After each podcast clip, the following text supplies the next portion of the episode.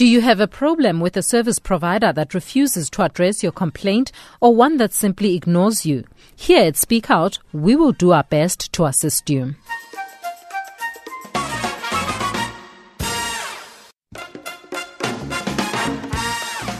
Legal experts say it's important for people who look after children of deceased parents to formalize their status as guardians in order to avoid legal complications as experienced by the family of Tukullo Macheya, not his real name. Macheya is from Phuthaditjhaba in the Free State and he says his 58-year-old unemployed mother has been looking after his late brother's daughter after both her parents died. The girl's father, Pulelo Macheya, died last year and he had an investment investment policy with Old Mutual. His daughter, currently a minor, is the sole beneficiary. However, the family has been struggling to get the company to pay out the much needed funds. We went to Old Mutual uh, telling them that uh, my brother had a policy with them, so that child is a beneficiary. So the consultant at Old Mutual asked us whether that child is having an ID. We said, yes, she's having an ID. She said, no problem come with that child. Uh, you must open an account for that child.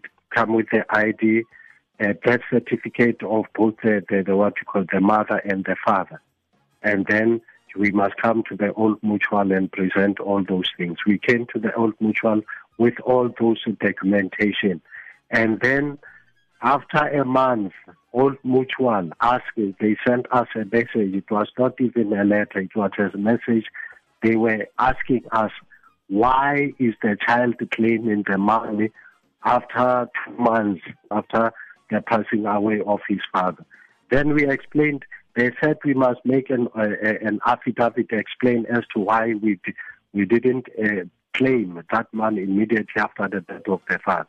We did that. We find it out uh, when we were looking in some of the assets of, of the, the, the deceased into his document, we discovered that here is the police. Then we went through that police, went to the police station, and then make an affidavit. That child make an affidavit explaining that he was she was not aware that the father made her a beneficiary.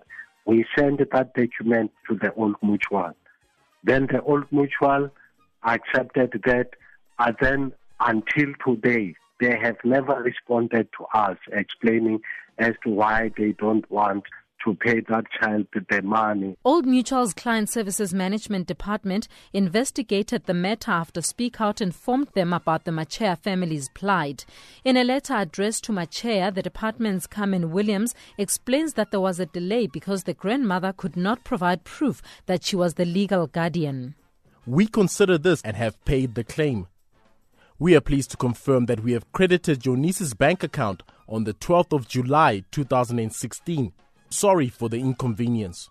Macheya confirms that the money has been paid. Old Mutual yesterday deposited his amount, and uh, I want to thank Radio SA with the good work they are doing.